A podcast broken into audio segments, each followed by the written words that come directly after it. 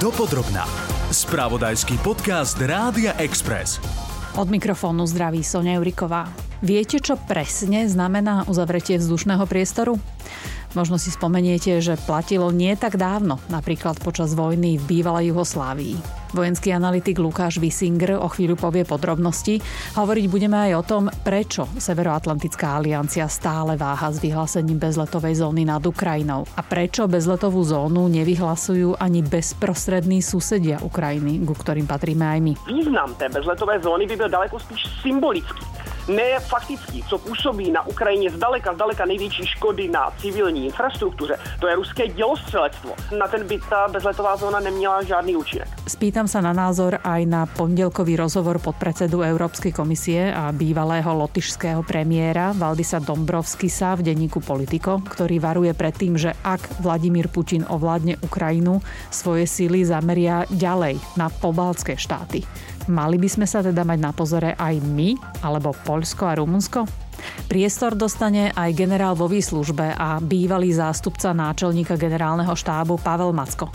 Pripomínam, že ide o jedného z našich najskúsenejších generálov, ktorý velil významnej spojeneckej základni v poľskom Bidžoši. Ako neodpisujme tých Rusov napriek tomu veľkému chaosu, čo predvádzajú.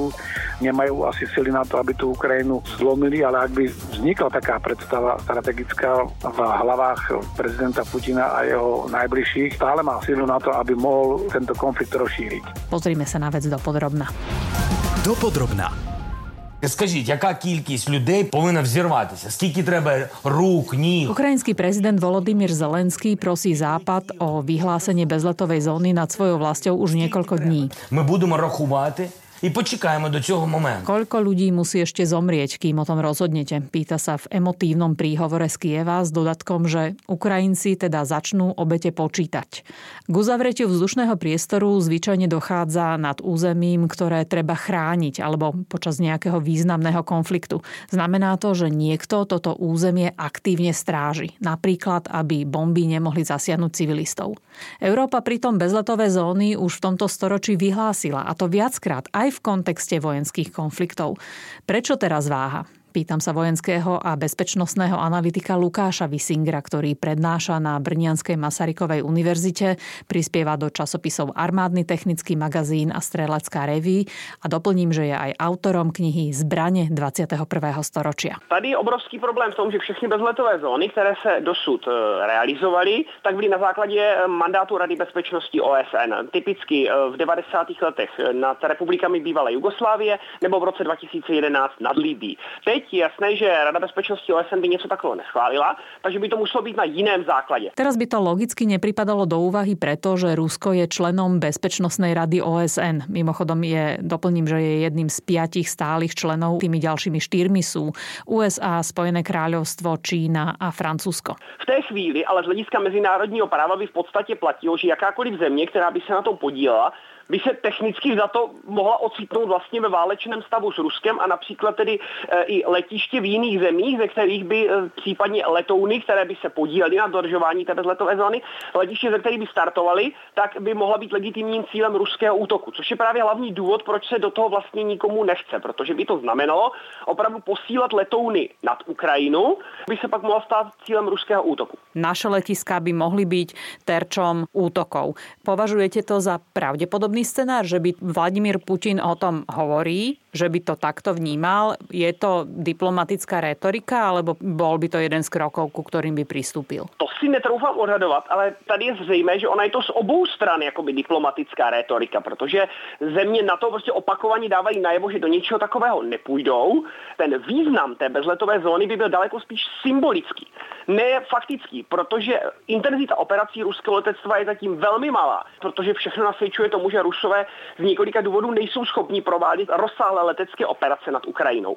I kdyby se, řekněme, podařilo ty ruské letouny odhánět z, z Ukrajiny a i kdyby Rusko nepřistoupilo k žádné odvetě, tak ten účinek by byl nakonec velice malý, protože to, co působí na Ukrajině zdaleka, zdaleka největší škody na civilní infrastruktuře, to je ruské dělostřelectvo. Na ten by ta bezletová zóna neměla žádný účinek. Aké sú tie dôvody, prečo Rusko neútočí zo vzduchu, ale iba delostrelecky, čo je pomalší postup? Tak ne, že neútočí vůbec, oni ty letouny a vrtulníky nasazují, ale prostě v daleko menší míře, než se očekávalo. Těch důvodů je několik. Na prvním místě pravděpodobně to, že Rusové prostě nejsou schopni plánovat, koordinovat a provádět opravdu rozsáhlé intenzivní letecké operace s desítkami letounů a vrtulníků, jaké by teď provádět právě potřebovali.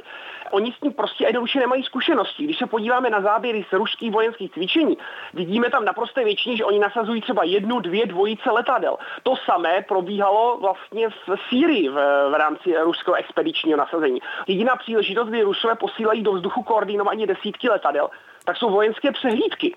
Oni to prostě a jednoduše asi neumějí. Kromě toho jim evidentně mají problém se zásobováním, protože pravděpodobně už jim došla naváděna letecká munice, takže už používají jenom hloupé neřízené bomby což samozřejmě může být při eh, provádění přímé letecké podpory problém, protože by tím teoreticky mohli ohrozit i vlastní jednotky. A další důvod, eh, oni se prostě začínají asi bát a oprávněně ukrajinské protivzdušné obrany, protože Ukrajina získala obrovské množství, vlastně tisícové počty přenosných protiletadlových řízených raket, které velmi vážně ohrožují ruské letouny a vrtulníky v malých výškách a už vlastně došlo k řadě takových sestřelů. A tady opravdu vlastně hrozí z hlediska Ruska podobný scénář jako v 80 80. letech v Afghánistánu. Sověti, oni tam nestratili nějaké obrovské množství vrtulníků kvůli těm proslaveným americkým raketám Stinger, které dostali mujahedíni. Ty, ty ztráty nebyly až tak obrovské, ale tam šlo o to, že ti ruští piloti, no, sovětští piloti se začali bát těch raket, začali letat ve větších výškách a v té chvíli nemohli poskytovat účinnou leteckou podporu sovětským jednotkám na zemi a o to vlastně šlo. Nebylo potřeba ty vrtulníky sestřelovat. Ono jenom stačilo, aby nebyli schopni zajistit leteckou podporu a to je právě to, co se teď na Ukrajině nejspíš stane. A bolo by riešením teda, že by, dajme tomu, NATO nepristúpilo k oficiálnemu vyhláseniu uzavretia vzdušného priestoru nad Ukrajinou, ale by poslalo svoje lietadla? Bola by toto pre nich reálna pomoc? Určitě ano. To by bylo něco, co by Ukrajině nepochybně velmi pomohly dodávky letadel. O tom se pořád vedou jednání. Vlastně američané by rádi dosáhli toho, aby státy střední a východní Evropy, v prvé řadě Polsko, eventuálně třeba i Slovensko nebo Bulharsko, aby poskytli uh, Ukrajině svoje letadla těch typů, které Ukrajinci dobře znají, to znamená hlavně stíhačky MiG-29 a bitevníky Su-25. Už se o tom vlastně vedou jednání několik dní, zatím to k ničemu konkrétnímu nevedlo. A myslím si, že v takovém případě bychom se mohli dočkat toho, že i někteří polští piloti by si velmi nadšeně vybrali dovolenou, tak říkají, a šli by bojovat na Ukrajinu v kokpitech těch eh, stíhaček jako v podstatě soukromé osoby. Mm-hmm. Prečo k tomu stále nedošlo, že nemáme dosť tých lietadiel, že šetríme si ich na prípadnú ochranu svojho územia, alebo Ukrajinci nemajú dosť pilotov, ktorí by to zvládli? Myslím, že první důvod je ten hlavní, protože mm-hmm. hlavně eh, jakoby Polsko a Slovensko, jak jsem pochopil, prostě se tomu zatím brání z toho důvodu, že se prostě obávají, že by potom neměli dost letounů na ochranu vlastního vzdušného prostoru, což právě američané navrhují, že by se to řešilo tím způsobem, že by vlastně Poláci odeslali svoje letouny MiG-29 na Ukrajinu a američani by jim obratem poskytli stíhačky F-16, vlastně tento je typ, který Poláci už také provozují, takže by to pro ně nepředstavovalo nějaký zásadní problém. V případě Slovenska je ve hře i scénář, že by tedy Slovensko by se vzdalo části svých MiG-29 a vzdušný prostor Slovenska by potom dočasně střežili e, Češi nebo Poláci. Možnosti, že by lietadla členské krajiny NATO mohli zostreliť útočiace ruské lietadlá nad Ukrajinou, sa Západ bráni. If you have a no-fly zone, you have to enforce Britský minister zahraničných vecí Ben Wallis vysvetľuje, že v praxi by to totiž znamenalo, že napríklad britské bojové lietadlá by aktívne bránili vzdušný priestor pred ruskými bojovými lietadlami. No a ak by tie odpovedali rovnako streľbou, spustil by sa článok 5 Severoatlantickej zmluvy, že ozbrojený útok proti jednej alebo viacerým z členov sa považuje za útok proti všetkým a de facto by to teda znamenalo spustenie celoeurópskej vojny proti Rusku. Zamietavý postoj k možnosti vyhlásiť bezletovú zónu nad Ukrajinou majú aj Spojené štáty. Čo opakovane potvrdila aj hovorkyňa Bieleho domu Jem Psakiová s tým, že USA nechcú ísť do otvorenej vojny s Ruskom. Ako vidí situáciu bývalý zástupca náčelníka generálneho štábu Pavel Macko?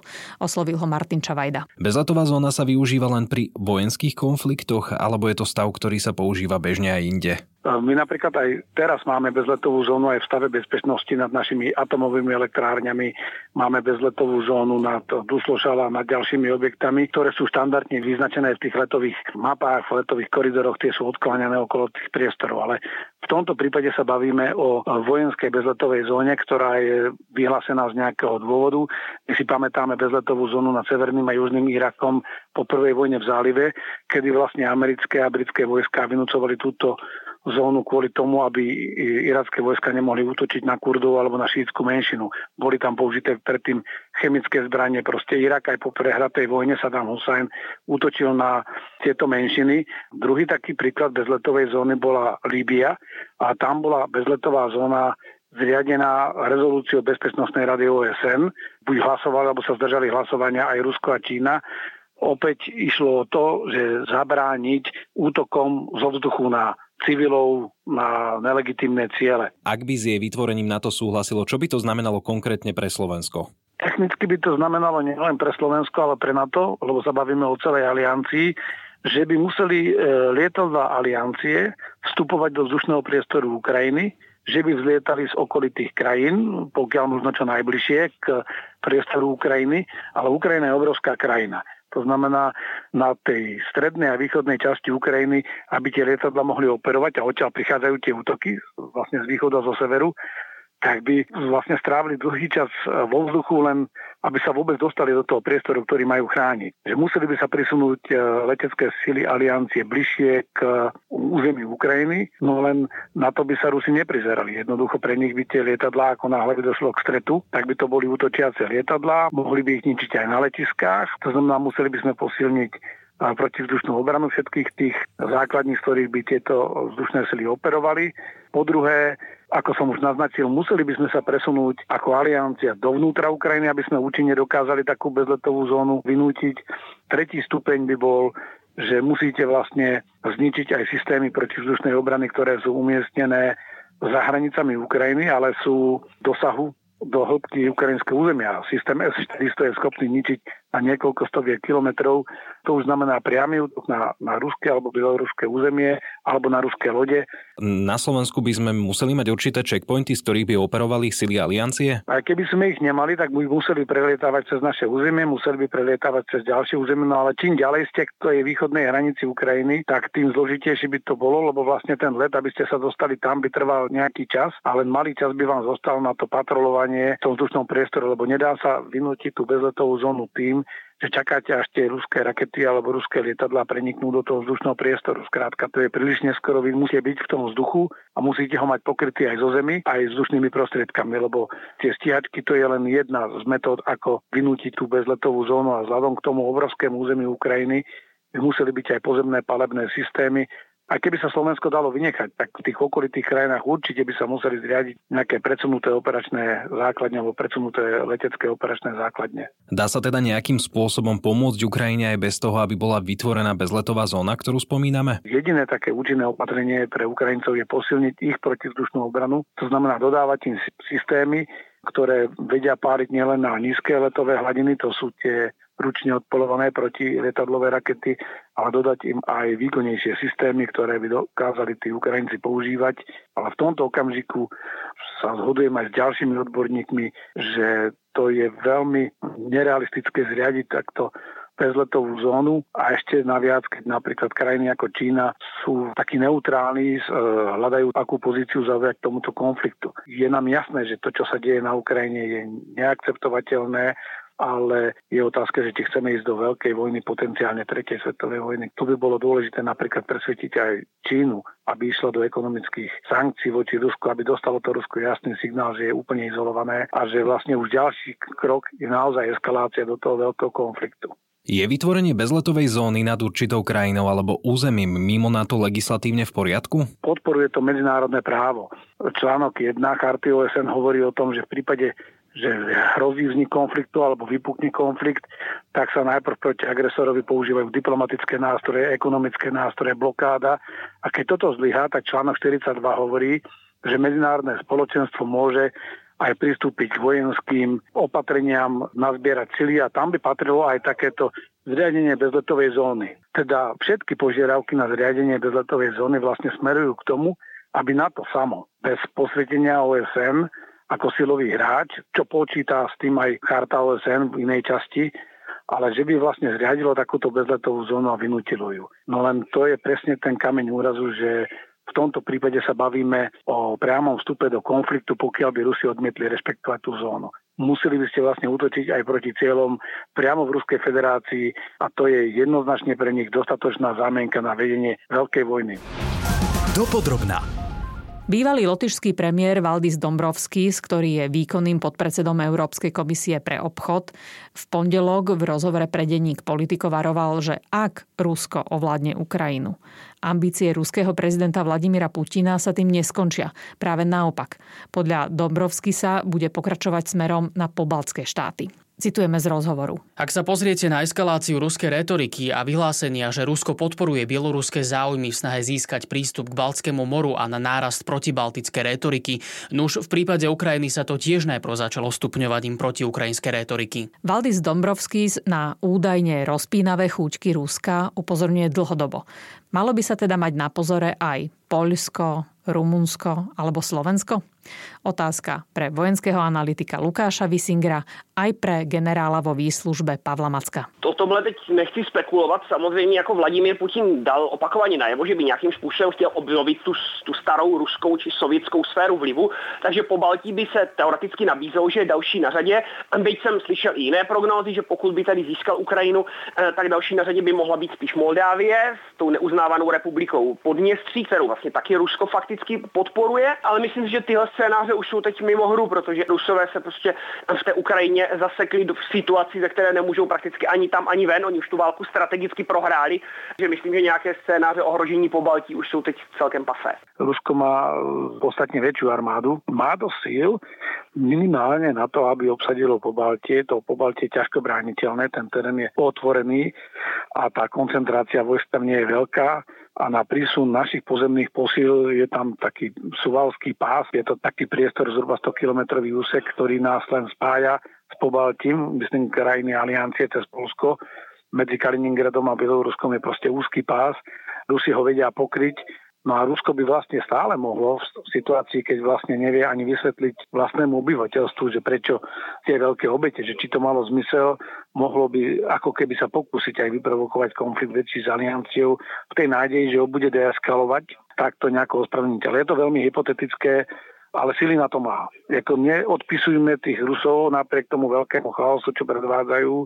Nemajú asi sily na to, aby tú Ukrajinu zlomili, ale ak by vznikla taká predstava strategická v hlavách prezidenta Putina a jeho najbližších, tak stále má silu na to, aby mohol e, túto hrozbu a tento konflikt rozšíriť. Ale ja to považujem za veľmi nepravdepodobné, ale vylúčiť sa nič nedá. Na tomto vydaní podcastu Dopodrobna sa podielali Martin Čavajda, Tomáš Škarba a Sonia Juriková. Nájdete si nás aj na budúce. Počúvali ste podcast Dopodrobna, ktorý pre vás pripravil spravodajský tým Rádia Express. Ďalšie epizódy nájdete na Podmaze a vo všetkých podcastových aplikáciách.